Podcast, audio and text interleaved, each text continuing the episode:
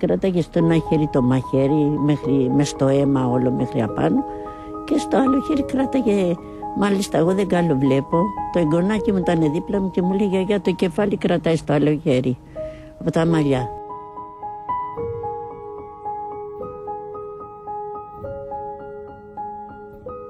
Η φράση κλισέ, πρωτοφανές έγκλημα, που χρησιμοποιείται συχνά καθ' υπερβολή από τους δημοσιογράφους, βρίσκει απόλυτα το νόημά της στη δολοφονία της Αδαμαντίας Καρκαλή στη Σαντορίνη το καλοκαίρι του 2008. Ένας 39χρονο μάγειρας σκότωσε την 25χρονη σύζυγό του, την αποκεφάλισε και περιέφερε το κεφάλι της στους δρόμους του χωριού. Στη συνέχεια, μαχαίρωσε έναν αστυνομικό και παρά τις έξι σφαίρες που είχε δεχθεί, άρπαξε το περιπολικό με το οποίο παρέσυρε και τραυμάτισε τρεις ανύποπτες γυναίκες. Εάν δεν είναι αυτό πρωτοφανές έγκλημα, τότε ποιο είναι άραγε; Αυτό το θεμελιώδες ερώτημα θέτει το site αστυνομικό.gr στον πρόλογο του άρθρου που πραγματεύεται το έγκλημα που θα σας διηγηθώ σήμερα. Το πρωτοφανέ αυτό έγκλημα εξελίχθηκε μόλις σε λίγες ώρες στη Σαντορίνη και συγκεκριμένα στο χώρο Βούρβουλο. Γεια σας. Εγώ είμαι ο Μενέλος και σας καλωσορίζω σε ακόμα ένα επεισόδιο αυτού εδώ του podcast, το οποίο έχετε αγαπήσει τόσο πολύ. Σας ευχαριστώ πολύ για τη στήριξή σας.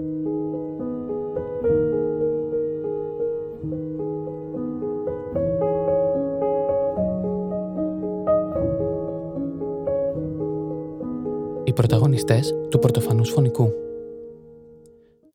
Δολοφόνος ήταν ο Θάνος Αρβανίτης και δολοφονημένη η Άντα Κάρκαλη. Το ζευγάρι είχε παντρευτεί ένα χρόνο πριν στη Θεσσαλονίκη, από όπου καταγόταν η νύφη. Πήραν την απόφαση να μετακομίσουν στη Σαντορίνη μόλις της ήρθε ο διορισμός της ως δασκάλα στο Δημοτικό Σχολείο του Εκροτήριου. Βρήκαν σπίτι στο Βούρβουλο και ο σύζυγός της άρχισε να εργάζεται σε ξενοδοχείο στο Ημεροβίγλι ως μάγειρας. Οι γείτονε θα τον περιγράψουν ως ένα κλειστό και ευέξαπτο άντρα, σε αντίθεση με την κοπέλα που θα λένε όλοι τα καλύτερα, όλοι όσοι τη γνωρίζουν.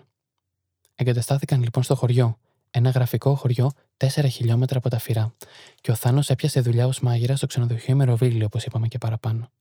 Το ζευγάρι έδειχνε πολύ αγαπημένο. Όλοι μιλούσαν με τα καλύτερα λόγια. Ο άντρας της όμως ήταν κλειστός χαρακτήρας και αρκετά ευέξαπτος, όπως τον περιγράφουν οι γείτονες.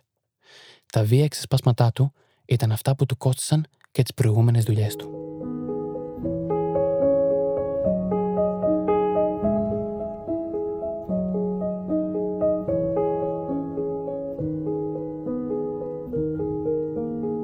Το ιστορικό ψυχικής ασθένειας του δράστη. Ο Θανάσης Αρβανίτης είχε χρόνια προβλήματα ψυχοτικής φύσεως, είχε νοσηλευτεί σε ψυχιατρική κλινική και είχε κρυθεί ακατάλληλος για στράτευση. Ο ψυχίατρο που τον παρακολουθούσε μέχρι το 2003 θα τονίσει αργότερα ότι οφείλει να λαμβάνει τη φαρμακευτική του αγωγή συστηματικά και δεν πρέπει να την αμελεί.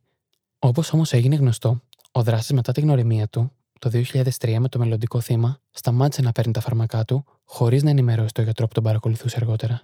Είχε ήδη επισκεφτεί το κέντρο υγείας Σαντορίνη, επειδή όπως είπε στο γιατρό που τον εξέτασε, υπέφερε από υπνίε εξαιτίας του άγχους που βίωνε από την πίεση στη δουλειά του. Αντιθέτως, η Αδαμαντία ήταν πρόσχαρη, φιλική και τυπική στη δουλειά της. Μάλιστα, έκανε και σχέδια για το φθινόπωρο να μπορέσει να μετακινηθεί σε δημοτικό σχολείο του ημεροβιγλίου για να βρίσκεται πιο κοντά στο σύζυγό της και στο σπίτι τους. Εκείνος, ένα άτομο με βαριά ψυχολογικά προβλήματα, για πρώτη φορά εμφανίστηκαν στα 21 του χρόνια όταν κλήθηκε να υπηρετήσει τη θητεία του, οπότε και κρίθηκε ανίκανος για στράτευση, όπως είπαμε και παραπάνω. Τα επόμενα δύο χρόνια υποβλήθηκε σε ειδική θεραπευτική αγωγή, ενώ κατά περιόδους νοσηλεύτηκε και σε ίδρυμα του τόπου καταγωγής του της Αλεξανδρούπολης. Μετά έφυγε για τη Θεσσαλονίκη, όπου φίτησε σε σχολή μαγειρικής. Στη συμπρωτεύουσα γνώρισε την Αδαμαντία, μια ευγενική, συνεσταλμένη και φιλέσπραχνη κοπέλα, η οποία όταν τελείωσε το σχολείο πέρασε στο παιδαγωγικό τμήμα του Ρεθύμνου. Οι δύο τους ερωτεύτηκαν και ο Θανάσιο την ακολούθησε στην Κρήτη, όπου εργαζόταν σε εστιατόρια. Δυστυχώς όμως, ο χρόνος παραμονή του στις περισσότερες δουλειέ δεν ήταν μεγάλος, και αυτό εξαιτίας του ευέξαπτου χαρακτήρας του, όπως είπαμε και προηγουμένως. Γάμος παρά τις αντιρρήσεις. Όπως διαβάζουμε στο thesstoday.gr, site ειδήσεων της Θεσσαλονίκης, από όπου καταγόταν η άτυχη γυναίκα, η Αδαμαντία μιλούσε με τους γονείς της για τα προβλήματα που αντιμετώπιζε, και εκείνοι είχαν πολλές αντιρρήσεις για τη συνέχιση του δεσμού τους. Όμως η κοπέλα ήταν ερωτευμένη μαζί του. Πίστευε ότι θα μπορούσε να τον κάνει καλά και δεν ήθελε να τον αφήσει μόνο του. Το ζευγάρι παντρεύτηκε το 2007, αλλά η αντίστροφη μέτρηση για το τραγικό φινάλε είχε ήδη ξεκινήσει. Το Σεπτέμβριο του ίδιου χρόνου, η Αδαμαντία διορίζεται στο ακροτήρι της Σαντορίνη και το ζευγάρι μετακομίζει εκεί. Η κοπέλα έγινε αμέσως αγαπητή τόσο από τους μαθητές του σχολείου όσο και από τους γονείς τους. Ο άντρας της στον αντίποδα έπιασε δουλειά ως μάγειρας σε ξενοδοχείο στη Μεροβίγλη. Όλα έδειχναν ότι η ζωή τους έμπαινε σιγά σιγά σε ένα φυσιολογικό ρυθμό, αλλά τα πράγματα δεν ήταν έτσι. Η παρέτηση του Αρβανίτη και η αρχή της παράνοιας. Την 1η Αυγούστου του 2008, ο άντρας υποφέρει από υπνίε και η συμπεριφορά του είναι επιθετική. Η αδαμαντία τον πείθει και πηγαίνουν στο γιατρό, ο οποίος τη συνέστησε κάποια ρεμιστικά χάπια και τους παρέπεμψε σε ψυχίατρο για να δοθεί η πρέπουσα θεραπευτική αγωγή. Την επόμενη ημέρα ο Αρβανίτη πηγαίνει στη δουλειά και απαιτεί να προσληφθεί και η γυναίκα του βοηθός. Ο ξενοδόχος αρνείται, αφού δεν μπορεί να δικαιολογήσει την πρόσληψη της αδαμαντίας, μιας και είναι δημόσιος υπάλληλος. Η αρνητική απάντηση εξοργίζει τον Αθανάσιο που παρετείται παρά τις προσπάθειες της γυναίκας του να τον ηρεμήσει. Κανείς δεν μπορούσε να φανταστεί τι θα γινόταν την επόμενη μέρα. Μια ημέρα που σημαδεύτηκε με ένα απίστευτο φρικιαστικό έγκλημα. Η μέρα του τρόμου. Όλα ξεκίνησαν το απόγευμα της 3η Αυγούστου του 2008. Η Αδαμαντία πλησιάζει το θάνατο με το βιβλιάριο τραπεζικού λογαριασμού του στο χέρι. Το υπόλοιπο είναι μηδενικό. Η Αδαμαντία αρχίζει να παροτρύνει το μάγειρα να υπομείνει τη δουλειά του, την οποία φαίνεται να μην έτυχε άλλο. Όπως είπαμε και προηγουμένως, ο Αρβανίτης λόγω του ευέξαπτου χαρακτήρα του δεν κατάφερε να μείνει στις δουλειές που έβρισκε πάνω από μερικούς μήνες, με αποτέλεσμα να χρήζει συχνά οικονομικής συντήρησης από την Αδαμαντία. Λίγο αργότερα, οι γείτονες θα ακούσουν φωνές από το σπίτι τους ζεύγου. Όταν βγήκαν έξω, είδαν το Θάνο Αρβανίτη σε έξαλλη κατάσταση. Στο δρόμο, ο σκύλος του ζευγαριού ήταν σφαγμένος και αποκεφαλισμένος. Ειδοποίησαν έντρομη την αστυνομία, καθώς ο 30χρονο μάγειρας φώναζε ακατάληπτα, ενώ ακουγόταν και γυναικείε κραυγές πόνου. Θα πιάσει το σκυλί τους και θα το αποκεφαλίσει. Θα το πετάξει από τον μπαλκόνι. Η γυναίκα θα αρχίσει να ρουλιάζει. Ο ιατροδικαστής θα πει αργότερα ότι δεν είχε σημάδια άμυνας, πράγμα που σημαίνει ότι ευνηδιάστηκε τελείως. Είχε δέκα μαχαιριές στο κορμί της και οι επτά επήλθαν με τα θάνατόν της. Το ανατριχιαστικό όμως είναι ότι το κεφάλι της το έκοψε όσο η δεμαντία ήταν ακόμα ζωντανή. Το αμόκ του Αρβανίτη και το χάος της Σαντορίνη. Ακριβώς εδώ που είναι η στροφή, κρατούσε αριστερά το κεφάλι, τρέχανε τα αίματα και απ' την άλλη είχε το μαχαίρι. Της λέω της γυναίκας μου, λέω, κρατάει το κεφάλι. Λέει, άστολα, λέει, μην κατέβεσαι. Πήγα να πάρω τη μηχανή για να τον κυνηγήσω. Συγκεκριμένα ήταν και άλλα άτομα εδώ πέρα, όλοι φοβηθήκανε. Η επόμενη ώρα μπορεί να περιγραφεί μόλις με μία λέξη. Χάος. Η αστυνομία απαντά άμεσα στην κλίση των γειτόνων του ζεύγους και ξεκινούν για το χωριό. Την ώρα όμως που το πρώτο περιπολικό βρισκόταν ήδη καθοδόν, το αστυνομικό τμήμα Σαντορίνη δέχτηκε μια δεύτερη τηλεφωνική κλίση. Ακόμα πιο ανατριχιαστική. Ελάτε γρήγορα. Ένας άνδρας γεμάτο αίματα περπατάει στο δρόμο κρατώντας το ένα του χέρι ένα κουζινομάχαιρο και στο άλλο ένα κομμένο κεφάλι. Ελάτε γρήγορα. Το δεύτερο περιβαλλικό που θα φύγει θα έχει στις θέσεις του τρεις δόκιμους αστιφύλακες, οι οποίοι δυστυχώς δεν οπλοφορούν. Πέντε αστυνομικοί συνολικά θα φτάσουν σχεδόν ταυτόχρονα και στην έξοδο του χωριού θα δουν το συζυγοκτόνο να περπατάει με το κεφάλι της 25χρονη και με ένα μεγάλο μαχαίρι με 20-30 περίπου εκατοστών. Ο αρχιφύλακας έβγαλε το όπλο του και τον κάλεσε να παραδοθεί. Εκείνος άφησε το μαχαίρι και το κομμένο κεφάλι της συζύγου του και γονάτισε, περιμένοντας τους αστυνομικούς να τον συλλάβουν. Όμως, τη στιγμή που τον πλησίασαν, όρμησε πάνω τους σε μια κρίση δολοφονικού αμόκ. Ο αρχιφύλακας πυροβόλησε μια φορά στον αέρα. Βλέποντάς τον όμως σε κατάσταση αμόκ, αποφάσισε να πυροβολήσει το ψαχνό. Άλλες δύο φορές ακούστηκε ο κρότος, με αποτέλεσμα ο Θάνος να τραυματιστεί. Πιστεύοντας ότι τον είχε εξουδετερώσει, έπιασε τις χειροπέδες για να τον δεσμεύσει. Όμως εκείνος δεν το έβαλε κάτω. Τραυμάτισε ελαφρά στο στόμα τον αρχιφύλακα, ο οποίος απάντησε με την τελευταία σφαίρα. Αν και τραυματισμένος, ο Αρβανίτης μπήκε στο περιπολικό των δοκίμων. Το κλειδί δεν ήταν στη μίζα. Χωρίς να χάσει χρόνο, πήρε το δεύτερο περιπολικό, πάτησε γκάζι και απομακρύνθηκε από τα φυρά. Τραυματισμένος ο άντρας, έχοντας κλέψει το περιπολικό και με το κομμένο κεφάλι της γυναίκας του στη θέση του συνοδηγού, άρχισε να χάνει τις αισθήσεις του λόγω της αιμορραγίας. Πέρασε στο αντίθετο ρεύμα και έπεσε πάνω σε ένα μοτοποδήλατο, με αποτέλεσμα να τραυματιστούν σοβαρά δύο νεαρές γυναίκες. Η Καλλιόπη Στράκα και η Ανδριανή Νερουλά, 26 ετών και οι δύο γιατροί στο επάγγελμα, που έκαναν το αγροτικό τους στη Σαντορίνη, και εκείνη την ώρα επέστρεφαν από την παραλία. Τη στιγμή εκείνη βρήκε την ευκαιρία να τον εμβολήσει ένα τρίτο περιπολικό, το οποίο επέβαινε ο διοικητής του αστυνομικού τμήματος. Σας παραθέτω ηχητικό ντοκουμέντο από τον υπαστηνόμο Β, ο οποίος μιλάει στην κάμερα του Μέγκα σε ρεπορτάζ της Κέλλη Χινοπόρου και προβλήθηκε στο κεντρικό δελτίο του σταθμού 10 Αυγούστου του 2008. Εντοπίστηκε στην είσοδο της πόλης. Ακολουθήθηκε για λόγου ασφαλείας το περιπολικό από τα προστρέξαντα δύο άλλα οχήματα και σε απόσταση αφού διήγησε κάπου 1500 μέτρα έγινε πρόξενος τροχαίου ατυχήματος. εισήδε στο αντίθετο ρεύμα κυκλοφορίας και χτύπησε ένα δίκυκλο στο οποίο επέβαιναν δύο γυναίκες. Από τη στιγμή που οι αστυνομικοί τον εντόπισαν και έπεσαν πάνω του με το περιπολικό, τον είχαν αρπάξει και τον είχαν ακινητοποιήσει. Αφού ο Φωνιάς είχε βγει από το περιπολικό, επιχείρησε να ξαναπιτηθεί πάλι στους υπόλοιπους αστυνομικούς. Οι αστυνομικοί τον πυροβόλησαν ξανά πέντε φορές. Από τον εξωστρακισμό της σφαίρας τραυματίστηκε στην κνήμη μια 29χρονη φοιτήτρια, η Δήμητρα Πανταζοπούλου.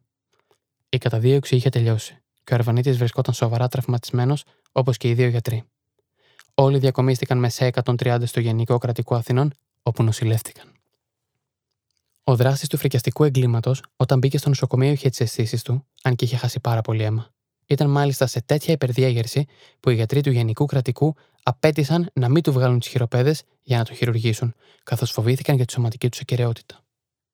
Ο ιατροδικαστής Νίκος Καρακούκης κατέληξε στο συμπέρασμα ότι μαχαίρωσε τη γυναίκα του και ακόμα αφού είχε ξεψυχήσει. Η άτυχη Άντα δεν κατάφερε να αντισταθεί στο δολοφονικό του αμόκ. Δεν είχε τραύματα αμήνης, όπως είπαμε και προηγουμένως. Μετά την ανάρρωσή του, ο Θάνος Αρβανίτης προφυλακίστηκε στον Κορυδαλό και αργότερα μεταφέρθηκε στο ψυχιατρίο των κρατουμένων. Όπως έγινε γνωστό και παραπάνω, αντιμετώπιζε προβλήματα ψυχοτικής φύσεως που παρουσιάστηκαν στο στρατό, από ότι είχε πάρει πρόωρα απολυτήριο ως ακατάλληλος για στράτευση. Όμως, όταν γνωρίστηκε με την Άντα, διέκοψε τη φαρμακευτική του αγωγή που ακολουθούσε ως τότε.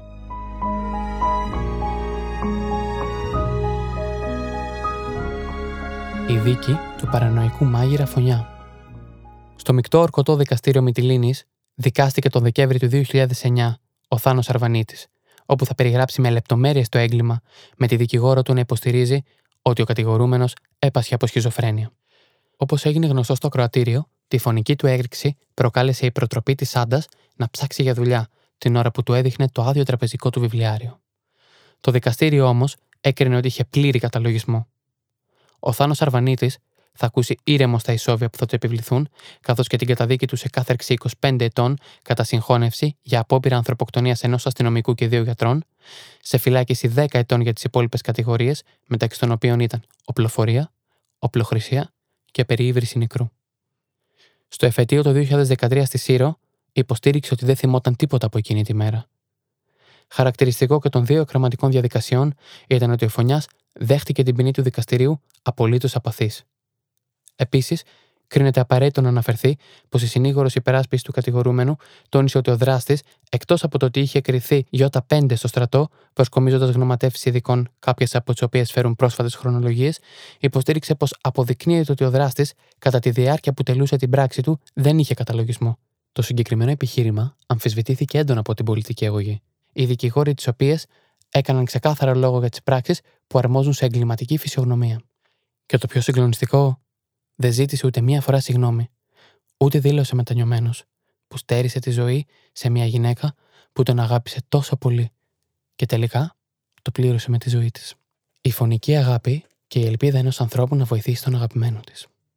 Η Αδαμαντία ήταν ένας άνθρωπος ο οποίος, εμφορούμενος από το λειτουργήμα της δασκάλας που ασκούσε, ήθελε να βοηθήσει τον κόσμο, να δράσει και να βάλει και αυτή το λιθαράκι της σε μια πιο ουτοπική κοινωνία. Μια κοινωνία ιδανική, ή τουλάχιστον όσο ιδανική θεωρούσε η ίδια ότι μπορεί ένας πλανήτης να είναι. Αγάπησε ολοκληρωτικά και θυσίασε τον εαυτό της στη δίνη ενός παρανοϊκού άντρα, που η αγάπη και η βοήθεια μιας γυναίκας, δυστυχώς, ήταν πάρα πολύ λίγη. Ακόμα μια γυναικοκτονία σε αυτό το podcast. Ακόμη μια γυναίκα που δεν πρόλαβε να κοινωνήσει το έργο της. Να ζήσει τη ζωή που της άξιζε. Να μεγαλώσει, να γεράσει και να φύγει με τους δικούς της όρους από αυτόν εδώ τον πλανήτη. Ο κόσμος μας φτώχυνε σε αξίες, ιδανικά, αρχές, ιδέες, αγάπη, στοργή. Τα παιδιά μας έχασαν τη δυνατότητα να αποκτήσουν μια δασκάλα πρότυπο. Μια δασκάλα που θα ασκούσε το λειτουργήμα του δασκάλου. Αυτή είχε όνομα. Αδαμαντία Καρκαλή. Το τελευταίο αντίο. Με δάκρυα στα μάτια, μέσα σε βαρύ κλίμα πένθους, συγγενείς, φίλοι και παλιοί συμμαθητές αποχαιρέτησαν την 25χρονη γυναίκα. Η νεκρόσιμο ακολουθία εψάλει το μεσημέρι στο νέο μεταμορφώσεως του Σωτήρους και Αγίων Αποστόλων Πευκών Θεσσαλονίκης, ενώ η σωρό της άτοχη γυναίκας ετάφη στα κημητήρια του ίδιου Δήμου. Η κηδεία της άτυχης κοπέλας έγινε σε στενό οικογενειακό κύκλο. Συντετριμένοι οι γονείς, ο αδελφός, συγγενείς και φίλοι της άτυχης δασκάλας δεν μπορούν ακόμα να πιστέψουν ότι η αγαπημένη τους Δία έπεσε θύμα ενό τόσο φρικαλαίου φωνικού και μάλιστα από τα χέρια του ίδιου της του άντρα. Όλοι μιλούσαν για το καλύτερο παιδί και δεν χωρούσε ο νους τους το λόγο για τον οποίο έγινε το έγκλημα που σώκαρε την κοινή γνώμη και την Ελλάδα εν γέννη. Το δικαστικό θρίλερ με τη δέκατη εντολή. Φρένο στην αναβίωση της φρικιαστικής δολοφονίας της 25χρονη δασκάλας Αδαμαντίας Καρκαλή, που αποκεφαλίστηκε από το σύζυγό της Αθανάσιο Αρβανίτη στις 4 Αυγούστου του 2008 στη Σαντορίνη, διαβάζουμε ως επικεφαλίδα στο eεφημερίδα.gr. Οι συγγενείς του θύματος, όταν πληροφορήθηκαν ότι η σειρά δέκατη εντολή που τόσο πολύ έχω μνημονεύσει σε αυτό το podcast επρόκειται να ασχοληθεί με τη συγκεκριμένη υπόθεση, κατέθεσαν αμέσως ασφαλιστικά μέτρα, ζητώντας να απογορευτεί ρητά η προβολή του επίμαχου επεισοδίου. Στις 24 Φεβρουαρίου, η υπόθεση συζητήθηκε στο Μονομελές Πρωτοδικείο Θεσσαλονίκης, το οποίο αναμένεται να εκδώσει την απόφαση το προσεχές χρονικό διάστημα. Αυτό το 2015. Πηγαίνοντας τώρα λίγο πιο μπροστά, έξι μήνες μετά, διαβάζουμε στο gossiptv.gr. Δικαιώθηκε η σειρά για την υπόθεση της Σαντορίνη, οι δηλώσεις του Κοκκινόπουλου. Η απόφαση του δικαστηρίου βγήκε με τον Πάνο Κοκκινόπουλο να δικαιώνεται και ο σκηνοθέτης είπε στην κάμερα του Happy Day. Τελευταία μας είχαν κάνει ασφαλιστικά μέτρα οι συγγενείς της κοπέλας από τη Σαντορίνη και βγήκε η απόφαση του δικαστηρίου που μας δικαιώνει απόλυτα. Η απόφαση λέει ότι αυτό που κάνουμε είναι ένα έργο τέχνης, ότι ο δημιουργός έχει το δικαίωμα να παίρνει μια ιστορία που είναι διάσημη και να την πλασάρει όπως θέλει αυτός, και νομίζω ότι είναι πολύ καλό δεδικασμένο. Πάμε να ακούσουμε το απόσπασμα. Και μάλιστα τελευταία είχε γίνει, μας είχαν κάνει και κάτι ασφαλιστικά μέτρα. Αυτό με τη Σαντορίνη λέτε. Αυτό με τη Σαντορίνη, Είναι η από συγγενής αλήθεια. κοπέλας. Και βγήκε απόφαση του δικαστηρίου, η οποία μας δικαιώνει απόλυτα. Αλήθεια. Δηλαδή, ναι, ναι. Βγήκε απόφαση η οποία λέει ότι αυτό που κάνουν είναι ένα έργο τέχνη, ότι ο δημιουργός έχει το δικαίωμα να παίρνει μια ιστορία που είναι διάσημη και να την παραλάσει όπως θέλει αυτός. Και νομίζω ότι είναι πολύ καλό σαν δεδικασμένο αυτό. Αυτό λοιπόν ήταν το 11ο επεισόδιο από τη σειρά με τίτλο Εγκλήματα που συγκλώνησαν. Εύχομαι να σας άρεσε. Εύχομαι όσοι μας ακούτε για πρώτη φορά να μείνετε στην παρέα μας, να μας ακολουθήσετε στο Spotify, Apple και Google Podcast, στη συνδρομητική πλατφόρμα Castbox, να μας κάνετε follow στο Instagram, παπάκι εγκλήματα που συγκλώνησαν, και αν έχετε την οποιαδήποτε απορία ή θέλετε να ακούσετε για κάποια υπόθεση συγκεκριμένα, να μας στείλετε μήνυμα στο info παπάκι εγκλήματα που συγκλώνησαν.gr και requests παπάκι εγκλήματα που συγκλώνησαν.gr. Μέχρι την επόμενη φορά, να είστε ασφαλείς.